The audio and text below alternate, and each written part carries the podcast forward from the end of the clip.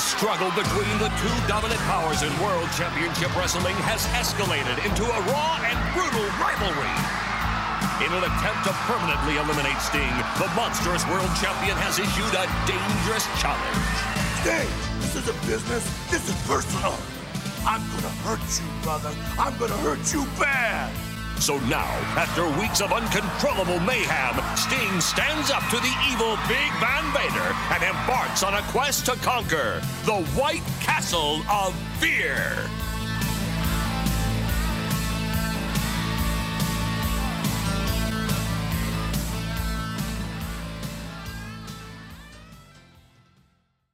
Hi guys, Big Meaty Cool here. Thank you for your patience while I completed my nursing revalidation and got my head right. Counselling isn't for everyone, but it's working for me. I'm also massively thankful to our little community on Twitter for their support and continued friendship. The biggest thing I've learned is that just because I'm a bit of a mother hen type, it doesn't mean that I have to defend everything or everybody so vociferously and so blindly. Thank you to those that have called me out on my nonsense as well, as it has helped me to actually get some help.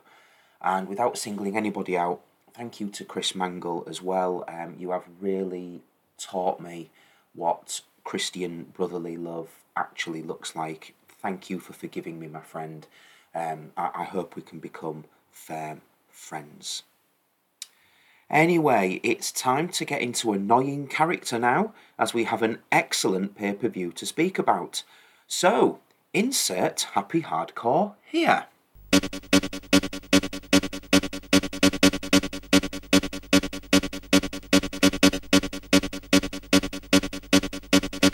Bienvenue, you lovely 90s maniacs! It's time to open some Monster Munch and grab a Caffrey's as we go back to a simpler time, a happier time, an acceptable in the 90s time. Ted Turner's band of merry men have given us a fantastic build to their first pay per view offering of 1993 and it is finally here as your favourite 90s based wrestling podcast that isn't Nitro Nights, A Change in Attitude, or the New Generation Project podcast presents WCW Super Brawl 3 from the Asheville Civic Centre in Asheville, North Carolina. Originally broadcast live on February the 21st, 1993. Davey Boy Smith makes his WCW debut Barry Windham gets a long overdue chance to capture a world title. The legendary tag team return to the NWA territory, and Sting finally gets a chance at revenge as he faces Big Van Vader in a White Castle of Fear strap match. Oh, can you feel it banging against the table, lads and lasses? But before we get to all that, it's time to open the Sunday Mirror to discover all of the world's happenings on this day in history on February the 21st, 1993.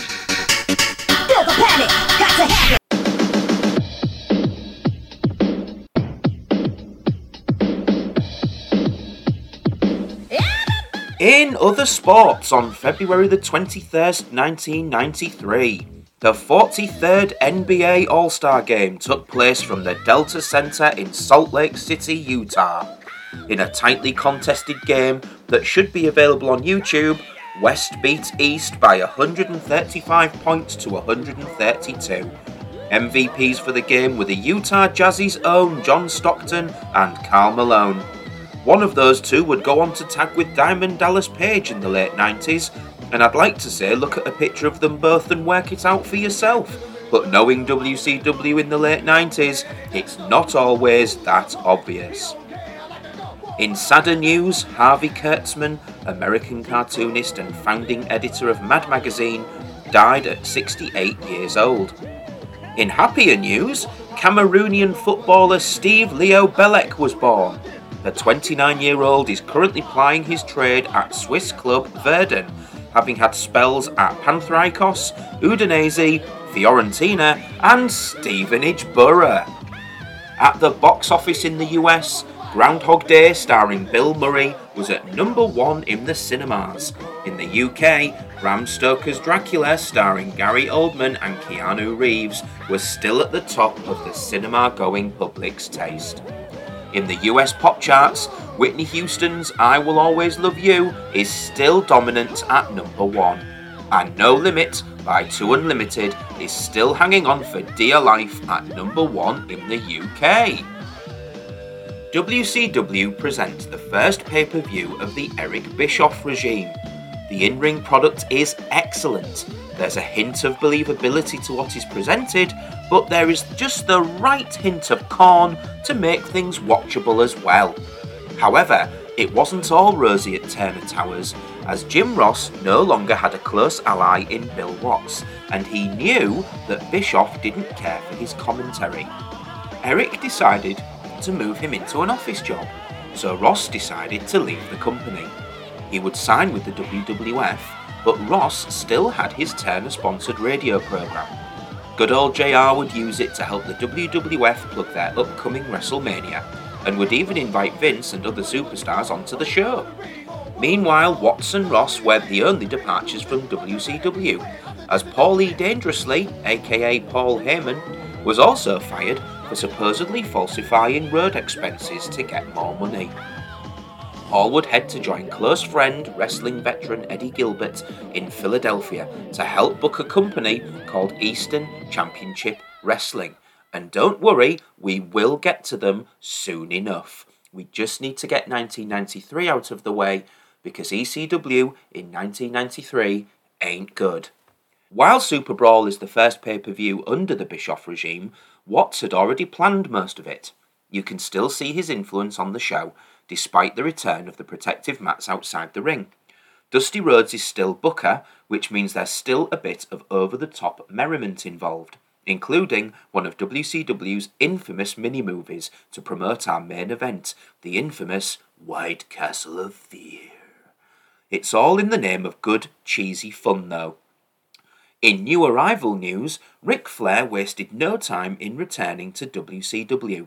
However, he had a no compete clause which prevented him from wrestling for a while. Ric would fill the time by hosting an interview segment called A Flair for the Gold, where he would also introduce a new character to his entourage, his personal maid, Fifi. She's played by a woman named Wendy Barlow, who is now Flair's most recent ex wife.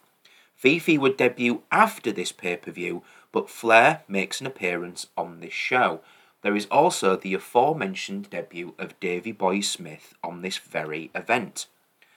Going into the pay per view, your WCW champions are as follows. The NWA World Heavyweight Champion is to be defended tonight by the Great Muta. The NWA WCW Unified World Tag Team Champions are still held by Ricky the Dragon Steamboat and Shane Douglas, who, due to an injury, means that the team have got the night off. The WCW World Heavyweight Champion is still Big Van Vader, but because his match with Sting is unsanctioned by WCW, his belt will not be defended tonight. The WCW United States Heavyweight Champion is the natural Dustin Rhodes, who will be defending the belt tonight. And the WCW World Television Championship is still currently vacant, but the tournament to crown a new champion continues on episodes of Worldwide and Main Event.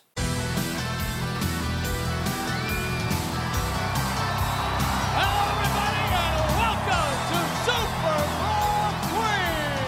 Everybody getting ready for the White Castle of We'll be talking a lot more about that. But right off the bat, we have to address the U.S. heavyweight title situation.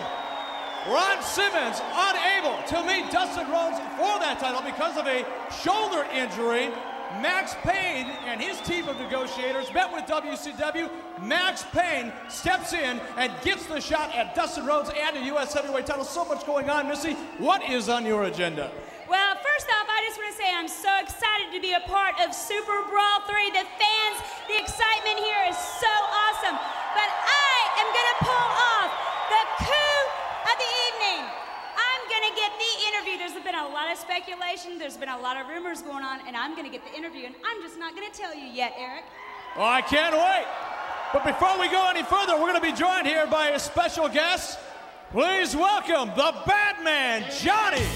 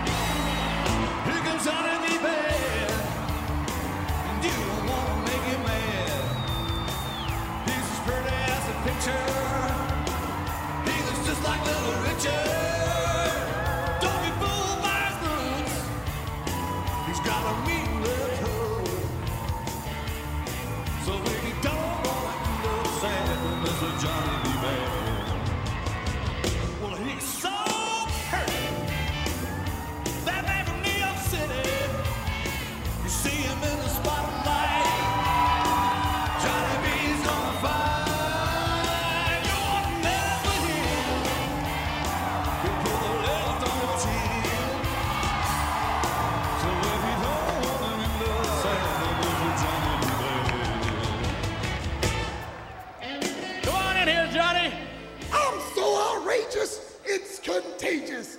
This is the place to be at Super Brawl 3. We got the NWA heavyweight title. The great Muta will be taking on Barry Windham. Davey Boy Smith from England is here today. This is a good place to be a bad man.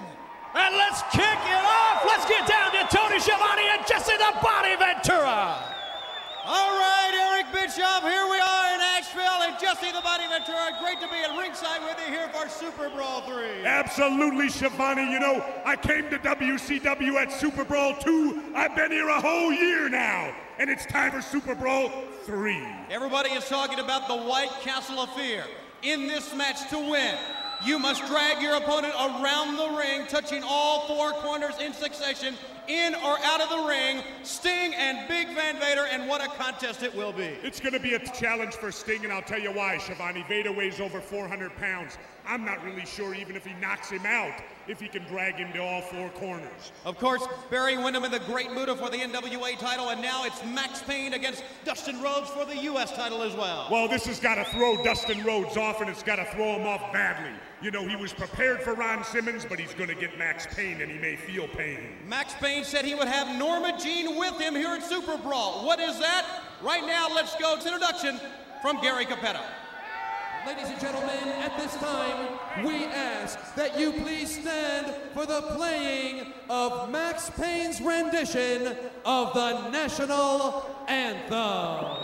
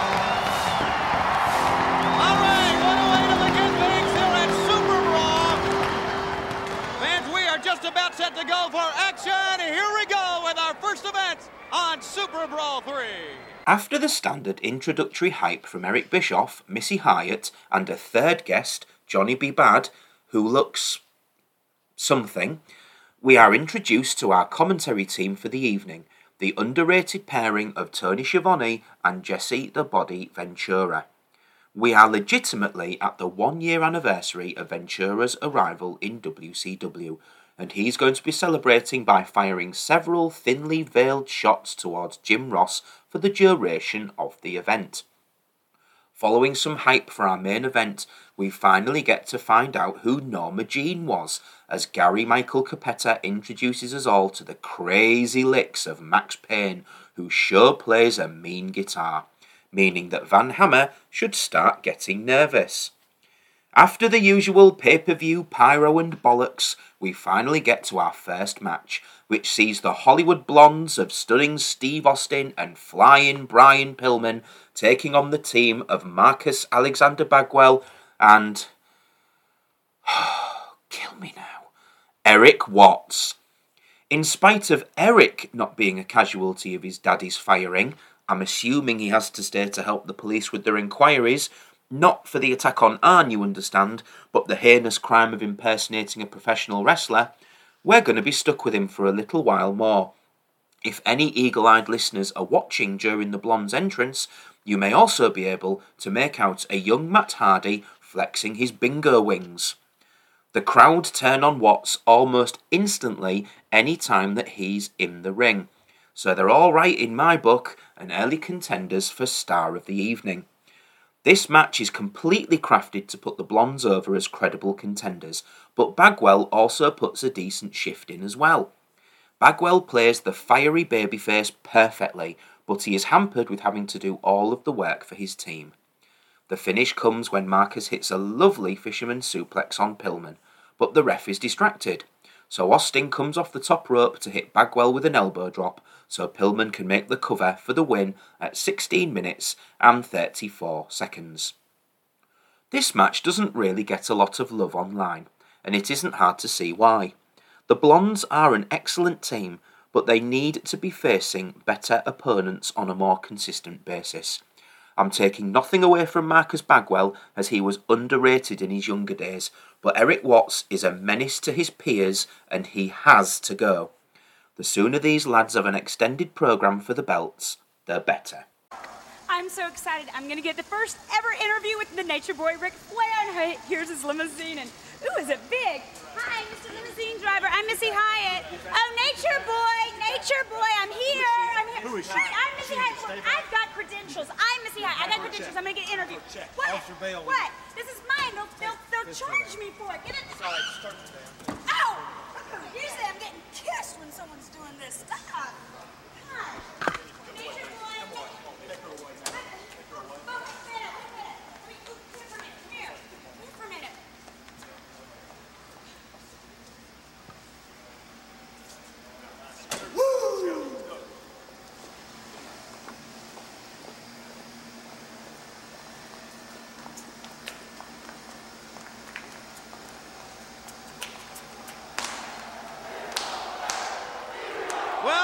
Chants, you see the signs.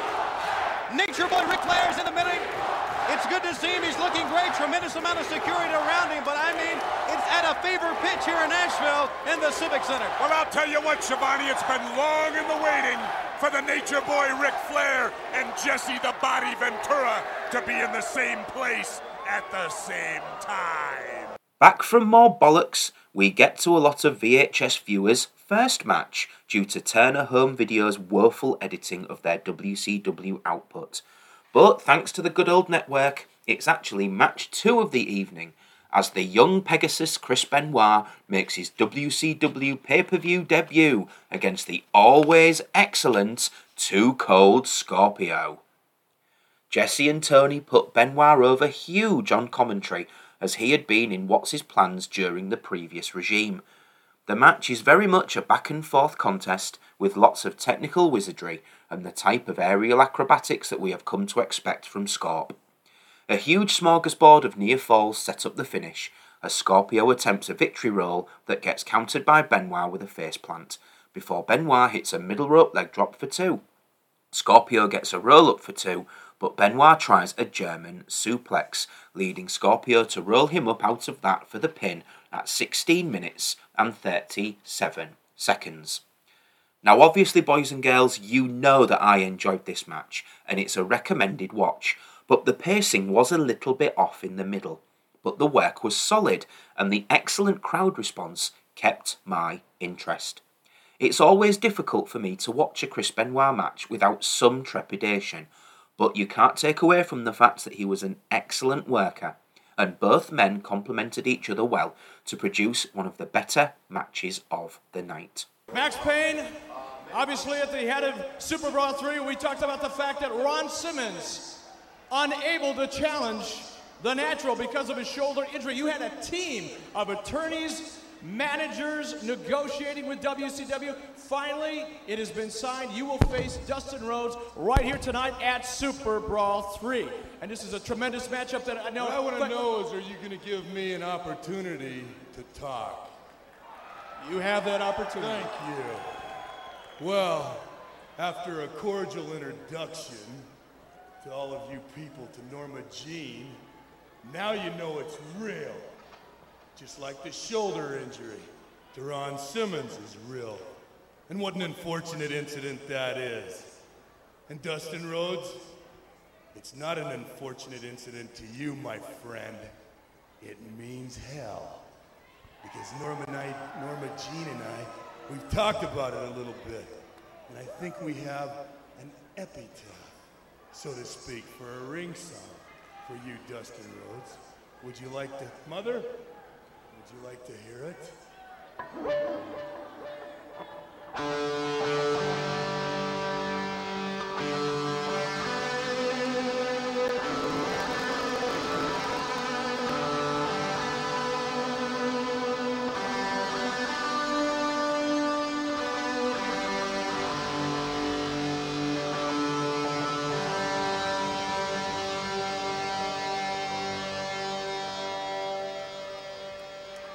I think we got the point. Let's go back to Tony Schiavone and Jesse the Body Ventura.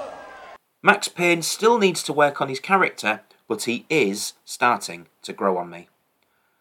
This year's Super Brawl is notable for the debut of a prominent British wrestling megastar who was already a star over in the States. And we get to witness his debut now as our third match of the night sees WWF escapee, the British Bulldog Davey Boy Smith, face a good hand in Wild Bill Irwin. We get a rather standard Davey Boy match for his physique, so lots of shoulder blocks, press slams, and clotheslines, but lots of gassing as well. Irwin brings the stereotypical heel shtick, but he knows his role for the night and doesn't try to overcomplicate things. Davey powers out of most of Irwin's offensive manoeuvres before he hits Irwin with a crossbody, followed by the running power slam for the win at 5 minutes and 49 seconds. Now, this is a controversial take to make as an Englishman, but I've never been the biggest fan of Davey Boy Smith, at least not until his return to the WWF in the mid 90s. As a tag team competitor with the Dynamite Kid, he was always a capable partner. But once he started to pile on the muscle and started popping HGH like M&Ms, he lost his appeal with me.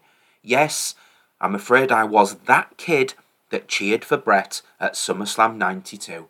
But whether I wanted it to or not, the British Bulldog was gonna win, whether he wanted to or not. Anyway, in the light of the impending steroid trial, WWF had fired Davey Boy due to his potentially incriminating physique. Since WCW were desperate for some much needed international star power, they were willing to look past that. But a change of scenery might do the lad good, and who knows, he might make a fan of me yet.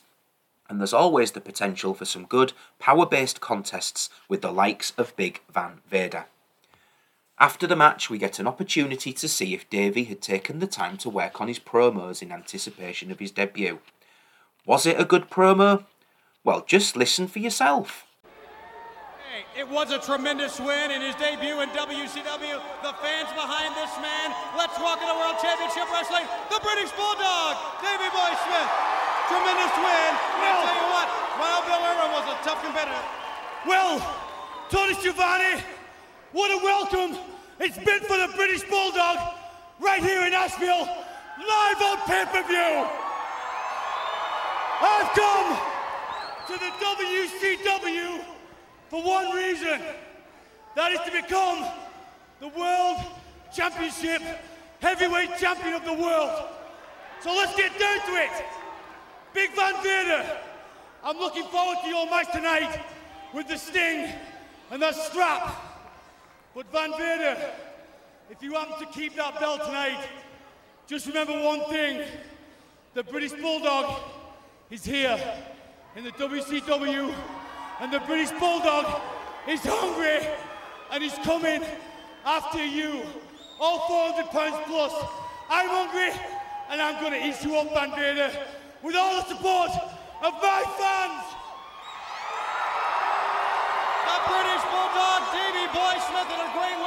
Let's now go to Johnny B. Bad standing by with Missy Hyatt. Woo! Davey Boy Smith in World Championship Wrestling just in time for our United Kingdom tour. I tell you, we're gonna be mingling in England. But why can't I go to the UK? Everyone else is going. I mean, no one told me to get my passport. And- Oh, hush, Missy. Let's get ready for Cactus Jack and Paul Orndorff. How wonderful is Paul Orndorff gonna be against Cactus Jack? Let's take it to Eric Bischoff. Of course it wasn't. Johnny and Missy take some time to hype WCW's upcoming tour of the United Kingdom before Eric Bischoff gets a few words from Mr. Wonderful Paul Orndorff. All right, Mr. Wonderful Paul Orndorff, in just a few moments, you're going to be getting into a match with Cactus Jack. Pinfalls count absolutely anywhere. What is going through your mind? Well, let me tell you something right now, Cactus Jack. I've beaten you everywhere we've been, and I don't mind telling you. I don't- Ladies and gentlemen, it's one fall to a finish. Falls count anywhere in the building. Well, this match, I guess, is.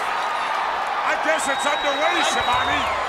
Paul's comments lead us nicely into match number four as Cactus Jack seeks a measure of revenge on the first member of Vader's motley crew of dastards, Mr. Wonderful Paul Orndorff, in a Falls Count Anywhere battle. As you might expect, this match was basically a patented Cactus Jack stunt show. However, Orndorff was totally into what was happening and brought the enthusiasm to complement Jack's penchant for pain. As you'd expect, the match spills to the outside often. The main focus was on Jack's injured knee, which was targeted expertly by Orndorff in that way that only a skilled veteran can. The finish has Orndorff attempt the pile driver before Jack grabs a shovel and wallops him before covering Orndorff for the win at 12 minutes and 17 seconds. Now, this is another excellent contest from these two that is not done justice by my brief overview. Mrs. Foley's baby boy bumps like a turtle champ, and Orndorff facilitates the making of his opponent by showing some amazing intensity. Hopefully, this leads to big things for our boy Cactus in 1993. After some more padding from Eric, his girlfriend, and Missy, we get our fifth match, which is a highly anticipated tag team contest as NWA legends the Rock and Roll Express of Ricky Morton and Robert Gibson, if you didn't already know, finally get their hands on the Smoky Mountain Wrestling Tag Team Champions, the Heavenly Bodies, who in this incarnation are the Doctor of Desire Tom Prichard and Sweet Stan Lane. Sadly, Bill Watts had a little chat with SMW Commissioner Bullet Bob Armstrong on WCW main event, meaning that, for some reason, the bodies replaced perennial podcast favourites The Wrecking Crew as the opponents for the Express tonight. No complaints here though. The bodies are accompanied by both Jim Cornette and beautiful Bobby Eaton, who is told that he has to return to the back before the contest can begin. Now, this is your classic tag team by numbers contest, which is right up my alley. The bodies break to the outside for lots of cuddles with Jim, and the Express know how to play the babyfaces. The bodies give a masterclass in cutting off the ring when Morton finally gets in, but a double DDT from Morton gives him some breathing space. Gibson manages to clean house for long enough that Morton can get his second wind for the infamous rock and roll double drop kicks to the bodies. In the ensuing chaos that can only happen with Cornette at ringside, Eaton makes his way out to attempt an Alabama jam to Morton, but manages to hit Dr. Tom instead, prompting a quick thinking Gibson to hit the cover for the win at 12 minutes and 52 seconds. I absolutely loved this match. Give me a solid tag team contest, and I'm there for it. Both teams played their roles impeccably, and it's always nice to see Jim Cornette on TV. Save your hate, folks. The man is a legend who has forgotten more about wrestling than any of us could ever remember. I know he has some funny takes, but we can't all be with it and down with the kids. I know I'm not. Classic tag team wrestling on display here. Tony and Jesse talk about the US title match, stating how a lack of preparation may actually hurt Dustin Rhodes. Going into Super Brawl, Ron Simmons was supposed to be challenging for the title, but an injury to Simmons meant that Max Payne would get the opportunity. Which brings us to our sixth match, as the WCW United States Champion, the natural Dustin Rhodes, defends the strap against the amateur wrestling Danzig, Max Payne. Dustin tries hard here to make this a more technical contest, applying plenty of arm bars, lariats, and arm drags, while Payne goes for a selection of slams and cross bodies, but the crowd pretty much dump on this. An abdominal stretch from Dustin is broken when Payne drags the referee into Rhodes, leading to a DQ win for the champ at an interminable 11 minutes and 28 seconds. This match was awful. There's no other word to describe it. Payne was an inadequate opponent, which just exposed Dustin. If you're planning on watching this event, this is the match where I'd recommend you make a cup of tea and a sandwich in anticipation of our next contest. Introducing one of the most celebrated sports personalities in the world today, former heavyweight champion of the world,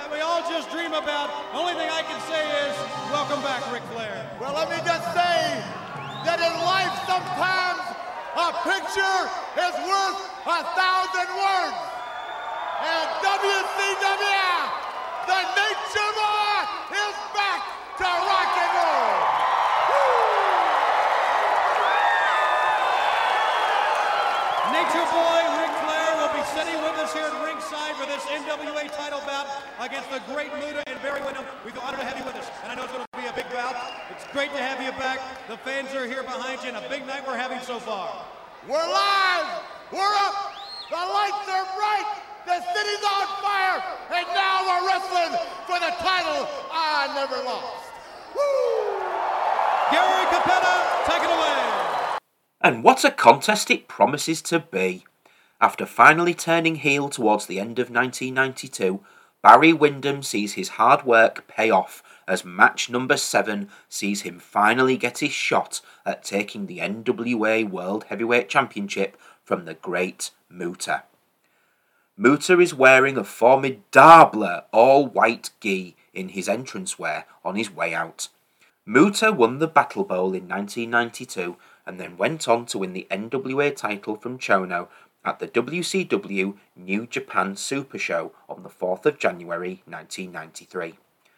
These two feel each other out early, but Muta soon takes it to the mat. For a while. Every time Windham tried to fight back, Muta takes him down with kicks and keeps going back to the headlock. He throws in a snap elbow drop, but continues to favour the headlock. Barry finally takes control when Muta misses a dropkick and hits a DDT and suplexes Muta both inside and outside of the ring. Then Windham hits multiple knee drops and locks Muta in a sleeper hold for what seems like forever. Windham uses the ropes for leverage, but he eventually gets caught.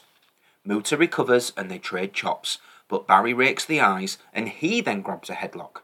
Muta attempts to fight back with a sunset flip, crossbody, and a back kick, but Windham keeps regaining control. However, Muta blocks a super kick and hits a flying chop. He then hits the handspring elbow and backbreaker combination, but he misses the moonsault. He gets another chance at it after reversing a suplex, but this time Windham raises his knees. Windham then capitalises by hitting a lariat and the DDT for the win at 24 minutes and 10 seconds. Having looked forward to this match for weeks, this was a massive disappointment, although the right man won. Allegedly, Muta worked this match with a bad case of the flu, and it seemed evident in the match that we got. Windham also appeared to be less than enthusiastic, which only dragged the match down further. Furthermore, the fans started a We Want Flair chant right from the off, which didn't help matters either. In my opinion, what promised to be a potential match of the night ended up being a damp squib. Following the match, Flair attempted to put the belt on Windham as a mark of respect, but Barry pulled away and glared at him, prompting Ric to get the message and leave the champion to pose with his new prize. Before the main event, the Three Stooges do some vamping. Helpfully, Missy lets us know that Vader is big and scary, while Johnny makes the bold prediction that Sting is going to kick some booty. How nice! Our main event of the evening had better be a belter, if you pardon the pun, as WCW World Heavyweight Champion Big Van Vader invites the man called Sting to step into his white castle of fear. This match is unsanctioned by World Championship Wrestling, meaning that the title is not on the line. Vader pulls Sting off his feet a few times and whips him with the strap before hitting a second rope splash. Sting answers by pulling the strap into Vader's crotch while he poses and then knocks Vader off his feet. Sting then hits some flying splashes and starts whipping both Vader and Race. Vader rolls outside and you get a shot of him bleeding from his back. Sting follows and pulls Vader into the post. Then Sting tags two of the posts, which counts as touching a corner. But Vader pulls him into the guardrail to stop Sting's momentum. They head back inside and Sting hits a Samoan drop, but Vader hits some avalanches. Sting answers by backdropping Vader on a powerbomb attempt, but he misses a flying splash. Vader takes advantage with Samoan drops on the mat and from the turnbuckles, as well as a Vader bomb. He also manages to hit two corners, but Sting stops him. However, Vader attempts another Vader bomb and misses. Sting even crotches Vader on the top rope and pulls him into the ring but Vader wins a slugfest and hits a superplex. He then hits three corners, but Sting latches onto the bottom rope. Vader works Sting over in the corner again, but Sting surprises him with a rolling kick, a DDT, and some stiff punches. Sting lifts Vader and starts touching the corners, but Vader's foot clips the ref. He gets to three, but Sting trips over the ref and Vader sits on Sting. Then Vader drags Sting to three corners and Sting tries to fight the last one, but he inadvertently kicks Vader into the fourth for the win for the champ at 20 minutes and 40 seconds.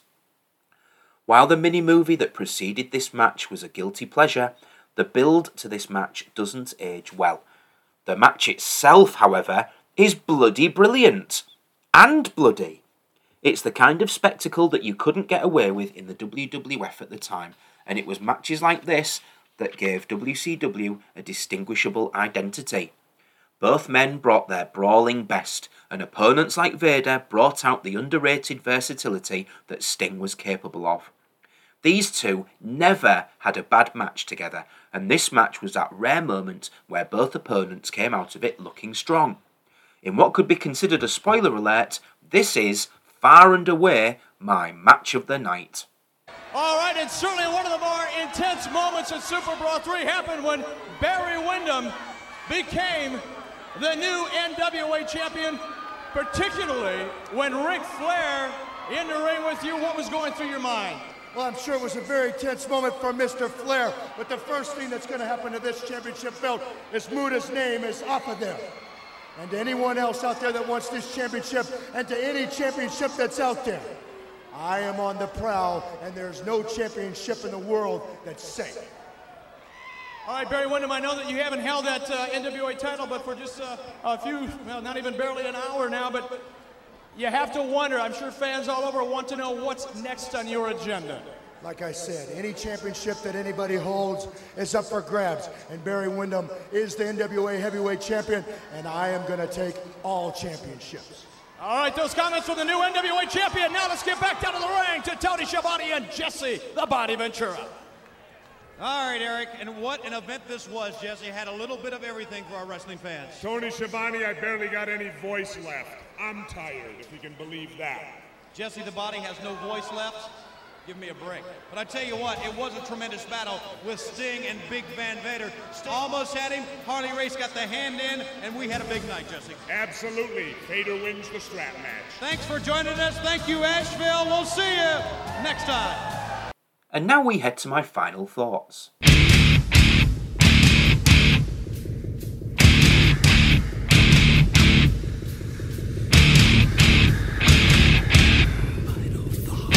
Super Brawl 3 is a mostly solid pay per view, with most matches being either good or great. There are a few disappointments, as the debut of Davey Boy Smith was a massive whiff, and the US title match might as well have been cancelled. For the most part, though, WCW put on an enjoyable use of three hours of your precious time, which is highly recommended by me. I hope that WCW continue an upward trend with this event that makes 1993 a year to both commend and remember.